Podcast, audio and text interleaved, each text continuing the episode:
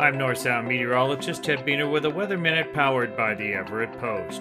Thursday, October 21st is the annual worldwide Great Shakeout earthquake drill at 10:15 a.m. The exercise goal is to help save lives by practicing drop, cover, and hold under a desk, table, or other sturdy items. Millions of people around the globe will again participate in this drill. Last year, over 1.5 million people in Washington registered, including families, businesses, schools, healthcare facilities, faith based organizations, neighborhood groups, and more. Register today at shakeout.org/washington. Schools will participate so students better understand what to do when an earthquake strikes.